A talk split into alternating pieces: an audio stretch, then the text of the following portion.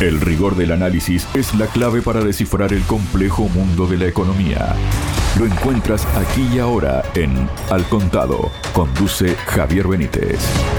Hola, bienvenidos. Les habla Javier Benítez. De acuerdo a la página de presidencia de Ucrania, el jefe precisamente de la oficina de presidencia, Andriy Yermak, ha mantenido el pasado sábado una conversación telefónica con el asesor de seguridad nacional del presidente de Estados Unidos, Jake Sullivan, en el marco de diálogo en curso con los aliados. Para hablar sobre este tema y temas vinculados, estoy junto al analista internacional Alberto García Watson. Alberto, bienvenido a Radio Sputnik. ¿Cómo estás? Hola Javier, muchísimas gracias y, gracias por invitarme a tu interesante espacio y un saludo a la audiencia. Muchísimas gracias a ti, Alberto, por haber aceptado la invitación. Bueno, estoy entrando por este lado, ¿no? Por el lado de una publicación de la página web de presidencia de Ucrania, como decíamos, porque Andriy Yermak informó eh, sobre la situación actual, digamos, a Sullivan, ¿no? En los puntos más conflictivos del frente, en particular sobre las operaciones defensivas y ofensivas de las fuerzas ucranianas, y destacó la importancia del suministro oportuno de armas y municiones para la defensa exitosa de las tierras ucranianas de los invasores rusos, tal cual lo escribe la página web, repito, de presidencia de Ucrania. ¿Y por qué menciono esto que ha sido publicado el pasado sábado 11?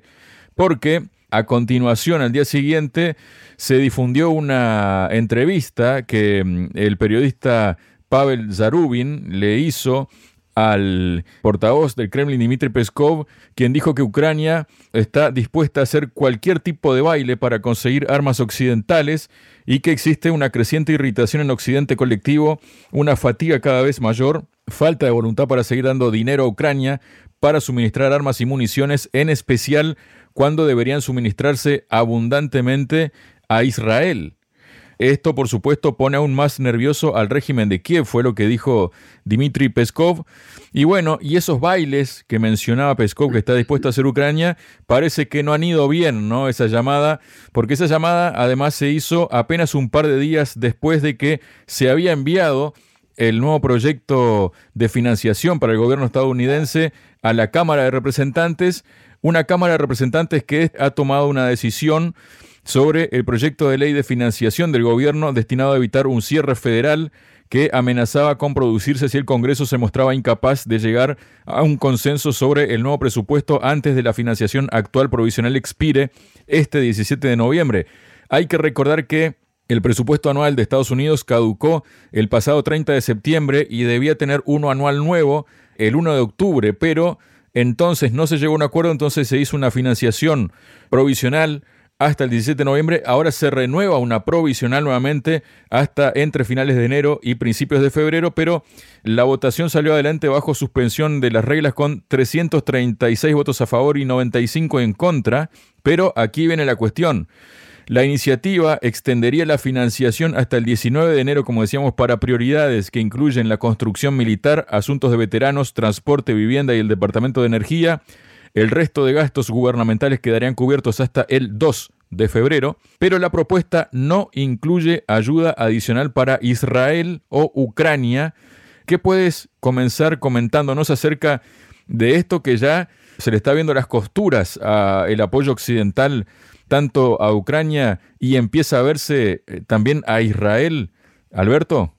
Bueno, ciertamente eh, esto lo que demuestra es dónde está, eh, en qué lado de la historia queda los Estados Unidos. Francamente, gran parte del problema presupuestario que tienen los Estados Unidos en momentos de crisis financiera como la que está sufriendo Occidente en estos momentos es la desviación de fondos para mantener una guerra que a todas luces es una guerra perdida en Ucrania.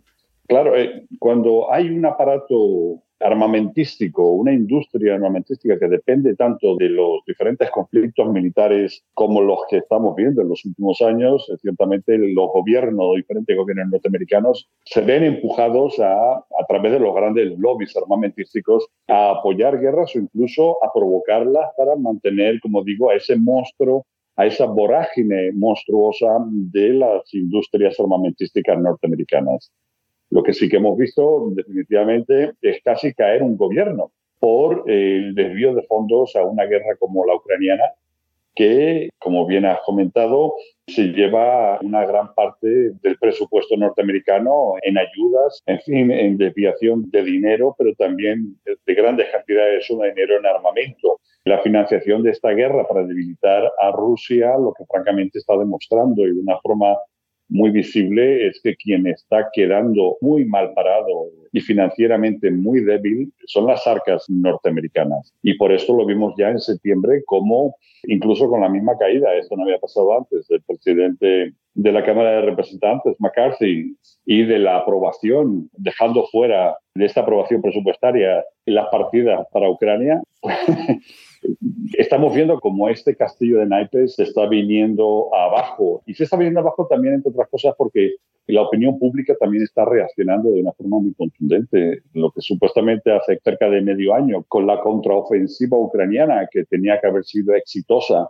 y con lo que ha logrado solamente en algunos puntos del frente, han sido llegar 500 metros más allá dentro del territorio defensivo ruso, ha provocado no solamente en Estados Unidos, pero también en los socios occidentales de la Unión Europea, pues una desesperación que, como digo, está echando para atrás básicamente este apoyo financiero a manos llenas contra todo pronóstico, porque ya como digo, Ucrania es una guerra que todo el mundo conoce como perdida desde el primer día, pero lo que francamente estamos viendo ahora es un declive absoluto y cuando definitivamente la Cámara de Representantes tiene que aprobar presupuestos o tiene que aprobar una financiación para poder seguir el gobierno y las instituciones funcionando en los Estados Unidos, tienen que dejar de lado, obviamente, gastos superfluos. Y el gasto de Ucrania es un gasto muy superfluo. Ahora llega la cuestión con el conflicto israelí, lo que provoca en Estados Unidos es la desviación también de la visión que se tiene sobre Ucrania que hemos tenido en los últimos dos años y se abre un nuevo espacio se abandona Ucrania, porque básicamente Estados Unidos está abandonando Ucrania, no puede hacer otra cosa, y abre otro espacio que es el gran aliado norteamericano a nivel mundial, que es el régimen de Tel Aviv, y este conflicto que tiene abierto obviamente en la franja de Gaza.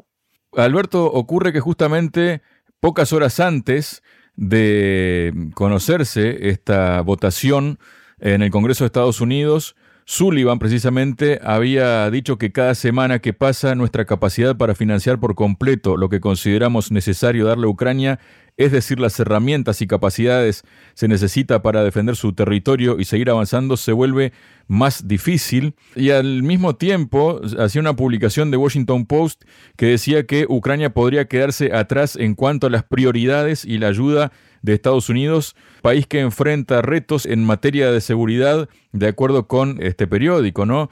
En un artículo publicado en dicho medio señala que el conflicto en Oriente Medio y también se vuelve aquí el tema de Israel y la franja de Gaza, así como la situación en la frontera sur norteamericana, podrían generar que Washington deje de ver a Kiev como una prioridad.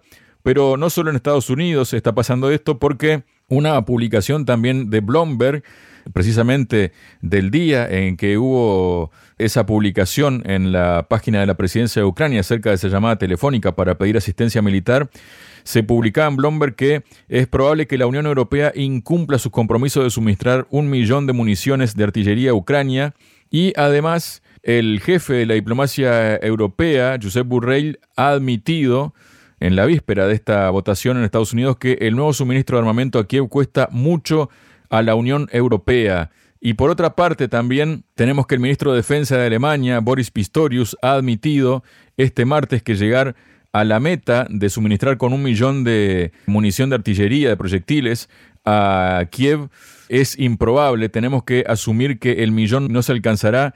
Lanzó el alemán a su llegada a una reunión de ministros de defensa de la Unión Europea donde ha remarcado que el objetivo era demasiado ambicioso y poco realista. ¿Se ha convertido definitivamente Ucrania en el juguete roto de Occidente, Alberto? Pues entiendo que al igual que Afganistán se convirtió en el juguete roto de Occidente en su momento y la salida humillante de las tropas norteamericanas con nocturnidad y alevosía en agosto de hace dos años, estamos viendo un calco. Estamos viendo cómo se va a abandonar también una guerra que ha mostrado el fortalecimiento de Rusia, tanto en lo financiero como en lo militar. Rusia ha tenido que combatir contra toda la OTAN junta Y toda la OTAN junta y todos los países que la conforman, o sea, Occidente, Estados Unidos y la Unión Europea, han visto sus economías llegar casi al declive absoluto, mientras estamos viendo cómo Rusia se ha fortalecido financieramente. Con esto quiero decir que definitivamente hay países que están elevando la voz en el sentido de que no se puede mantener este proyecto ucraniano vivo. No se puede porque está costando demasiado y porque definitivamente llevamos, como he dicho antes, cerca de medio año con una contraofensiva que no funciona. Una contraofensiva que no está realmente disputando territorio a Rusia y es una guerra de desgaste a las puertas del invierno nuevamente. Entonces, francamente, como digo, sí, Alemania sale liderando esa voz contraria a mantener este proyecto vivo, pero el resto de Europa está exactamente en la misma deriva. Esta es una guerra que no tenía que haber tenido lugar en un principio y nunca tenía que haberse volcado ni la OTAN ni la Unión Europea de la forma que lo hicieron a favor de un régimen que ha mostrado realmente sus fauces.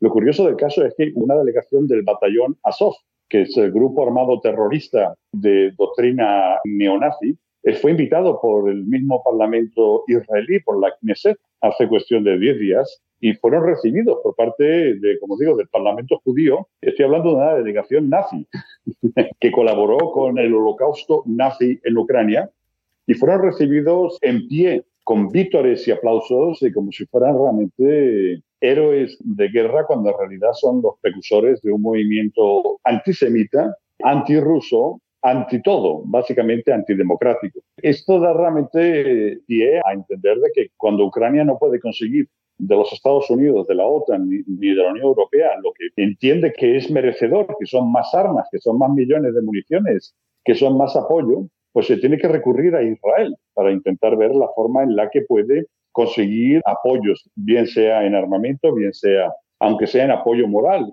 Lo curioso del caso es que eh, Israel está en este momento invirtiendo un 10% de su Producto Interior Bruto en esta guerra en la franja de Gaza está en momentos económicos y financieros muy, muy cuestionables.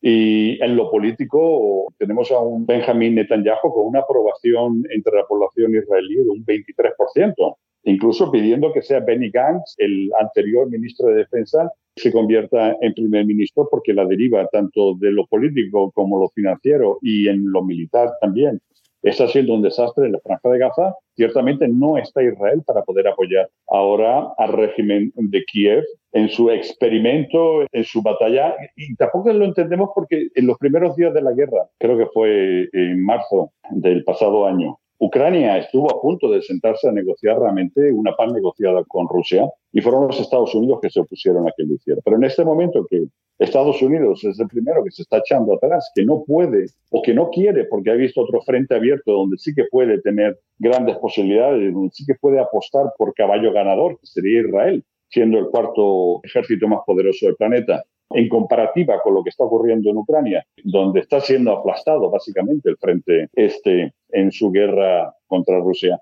Como digo, no se entiende que siga intentando, como ha dicho Peskov, ¿no? todo tipo de, maniobras y de danzas eh, para intentar conseguir ese apoyo que no va a recibir porque le es imposible y ya la Cámara de Representantes, como bien has dicho, hasta el próximo enero tiene esta moratoria por la cual no se puede seguir financiando una guerra que a todas luces representa un fracaso más para la política exterior y la política guerrerista norteamericana. Justamente, Alberto, hay unas recientes declaraciones del jefe de la diplomacia rusa a este respecto que nos estás comentando, ¿no?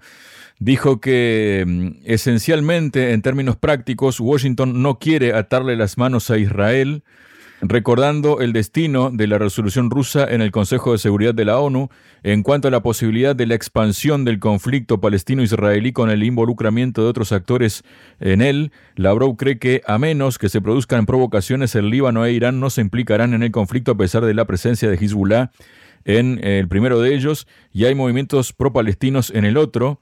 Profundizando en la postura de Moscú, busca transmitir a Israel, Lavrov declaró que no se puede comprar la seguridad a costa de rechazar la creación de un Estado palestino y de reducir los territorios que estaban inicialmente destinados a la creación de dicho Estado.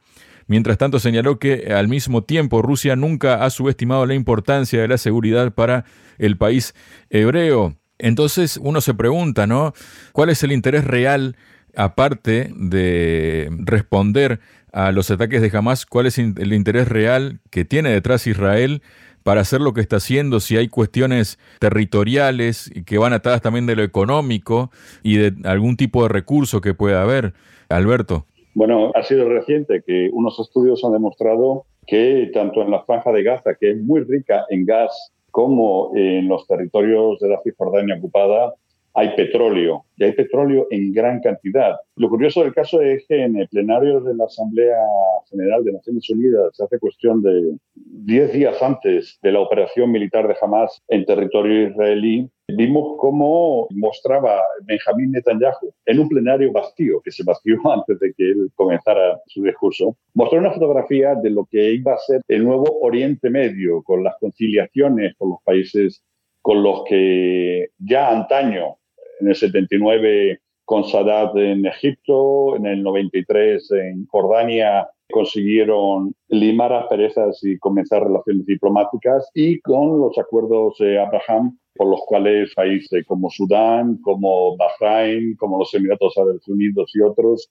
conciliaban con Israel con relaciones diplomáticas abiertas y tal. Este mapa que mostraba Benjamín Netanyahu en el plenario mostraba a Israel, ocupando básicamente su mapa, su espacio vital, ocupaban también los territorios ocupados de Cisjordania y de la Franja de Gaza. O sea, no existían en ese mapa ni la Franja de Gaza ni existía la Cisjordania ocupada. Por lo tanto, yo a entender de que existía un proyecto futuro, y siempre ha existido, desde 1948 con Ben Gurion, el líder autoproclamado de facto Estado israelí en 1948, el interés del Gran Israel. Gran Israel no simplemente se adjudicaba a ese pequeño espacio vital del 56% de la histórica Palestina. No, la misma bandera israelí muestra dos franjas azules, y las dos franjas azules son los dos ríos, que son el río Nilo en Egipto y el Éufrates en Irak. El territorio de la Gran Israel tiene que ir desde el Nilo hasta el Éufrates. Esas son las dos bandas azules que muestra la bandera israelí. Y ese es el gran proyecto que tenía Ben Gurion en su momento y que todavía sigue apareciendo en las monedas de shekel. Yo mismo tengo una moneda de 10 shekels donde muestra el mapa de la Gran Israel que va desde el Nilo hasta el Éufrates. Eso nunca han renegado de este proyecto. Pero para comenzar, van poco a poco. Y este poco a poco, como digo, ese mapa que muestra una Israel donde no existe una franja de Gaza palestina ni un territorio ocupado de Cisjordania, tiene definitivamente un precedente geoestratégico. Y ahí me refiero yo a lo que se ha conseguido encontrar en esos yacimientos, ricos yacimientos de petróleo y de gas que tienen tanto Gaza como la Cisjordania ocupada. Hay que crear, obviamente, un conflicto bélico que justifique que Israel entre, haga una limpieza étnica, mueva toda la población de la franja de Gaza fuera del territorio gazatí. Ayer escuchamos al ministro, creo que era ministro de Finanzas, Motrich, que es uno de los más radicales extremistas ministros que tiene el gabinete de Benjamin Netanyahu, hablando de que la población de Gaza, la población palestina, debiera ser recibida en otros países árabes y debiera abandonar la franja de Gaza. Esto lo puede decir porque obviamente no existen voces internacionales que desacrediten a Israel por este tipo de pronunciamiento. Pero lo que básicamente está hablando es una limpieza étnica. Es una limpieza étnica que empiece por la franja de Gaza. Lo curioso del caso es que el 7 de octubre miembros de los grupos de élite de la rama militar de Hamas, de la brigada Al-Qassam, entran sin ningún tipo de oposición al territorio israelí e Israel tarda nueve horas en reaccionar. Gran parte del territorio israelí, en la parte sur de su territorio, estaba bajo control de Hamas. Esto no se puede entender cuando uno conoce la franja de Gaza. En la franja de Gaza, todo lo que se mueve está bajo supervisión de Israel. Cuando uno está en la franja de Gaza, uno siente como si tuviera encima de su cabeza un abejorro o una abeja. Son el sonido de los drones. Tienen drones en todo momento circulando por toda la franja de Gaza, investigando el movimiento de cada una de las personas que allí residen. Y las fronteras están terriblemente llenas de todo tipo de mecanismos de supervisión para que cualquier persona que se puede incluso acercar a la misma frontera pueda incluso ser disparada a través de un sistema que tienen ellos automático que identifica los rostros y que se identifica que esta persona pueda formar parte de un grupo o de un movimiento anti-israelí, pueden incluso automáticamente ponerse en funcionamiento y disparar y matar a esta persona que se acerca de forma insegura a territorio israelí. Por lo tanto, es muy difícil de entender que durante nueve horas el régimen israelí, que es uno de los regímenes que tienen en cuestión de defensa estructurado, básicamente es un sistema eh, sociópata donde todo el mundo es investigado. Los sistemas de espionaje más importantes del planeta son creados precisamente en Israel. Y no se entiende que grupos de milicianos de Hamas pudieran entrar de la forma que lo hicieron sin encontrar resistencia alguna. Por lo tanto, se ha llegado incluso a hablar de un ataque de falsa bandera, un ataque que le pudiera haber interesado al mismo gobierno israelí que se produjera para que posteriormente la respuesta fuera una limpieza étnica total de la franja de Gaza, viendo que obviamente la opinión internacional no reacciona porque no lo está haciendo. No se están llamando a consultas a la cantidad de embajadores que se debieran en ese tipo de situaciones llamar a consultas o romper relaciones o cerrar el grifo de petróleo, como ya lo hizo el bisabuelo del actual heredero a la Casa Saúd, Bin Salman, que cerró en la guerra de Yom Kippur en el 73 el grifo de petróleo, provocando la gran crisis del petróleo y de la OPEP. Como digo, hay un interés, seguramente, entiendo yo, está en mi percepción particular, obviamente, de que Benjamin Netanyahu podrían tener un interés, obviamente, en limpiar étnicamente tanto los territorios ocupados de Gaza como de Cisjordania para poder hacerse con los recursos, que son recursos importantísimos, según se ha desprendido de un estudio que se ha realizado,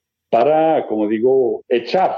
Lo han intentado desde siempre. La limpieza étnica es algo que definitivamente llevan décadas intentando hacer y es imposible, es imposible hablar de una solución a dos estados. El que ha estado allí, que ha estado en los territorios ocupados en la franja de Gaza, lo puede percibir. Se ha conformado en 800 islotes que están rodeados por checkpoints y por la gran muralla de la vergüenza que ha construido Israel. Y por lo tanto, es inviable un Estado palestino. Muchas gracias, Alberto. Siempre un placer. Entender la economía para entender el mundo. Al contado.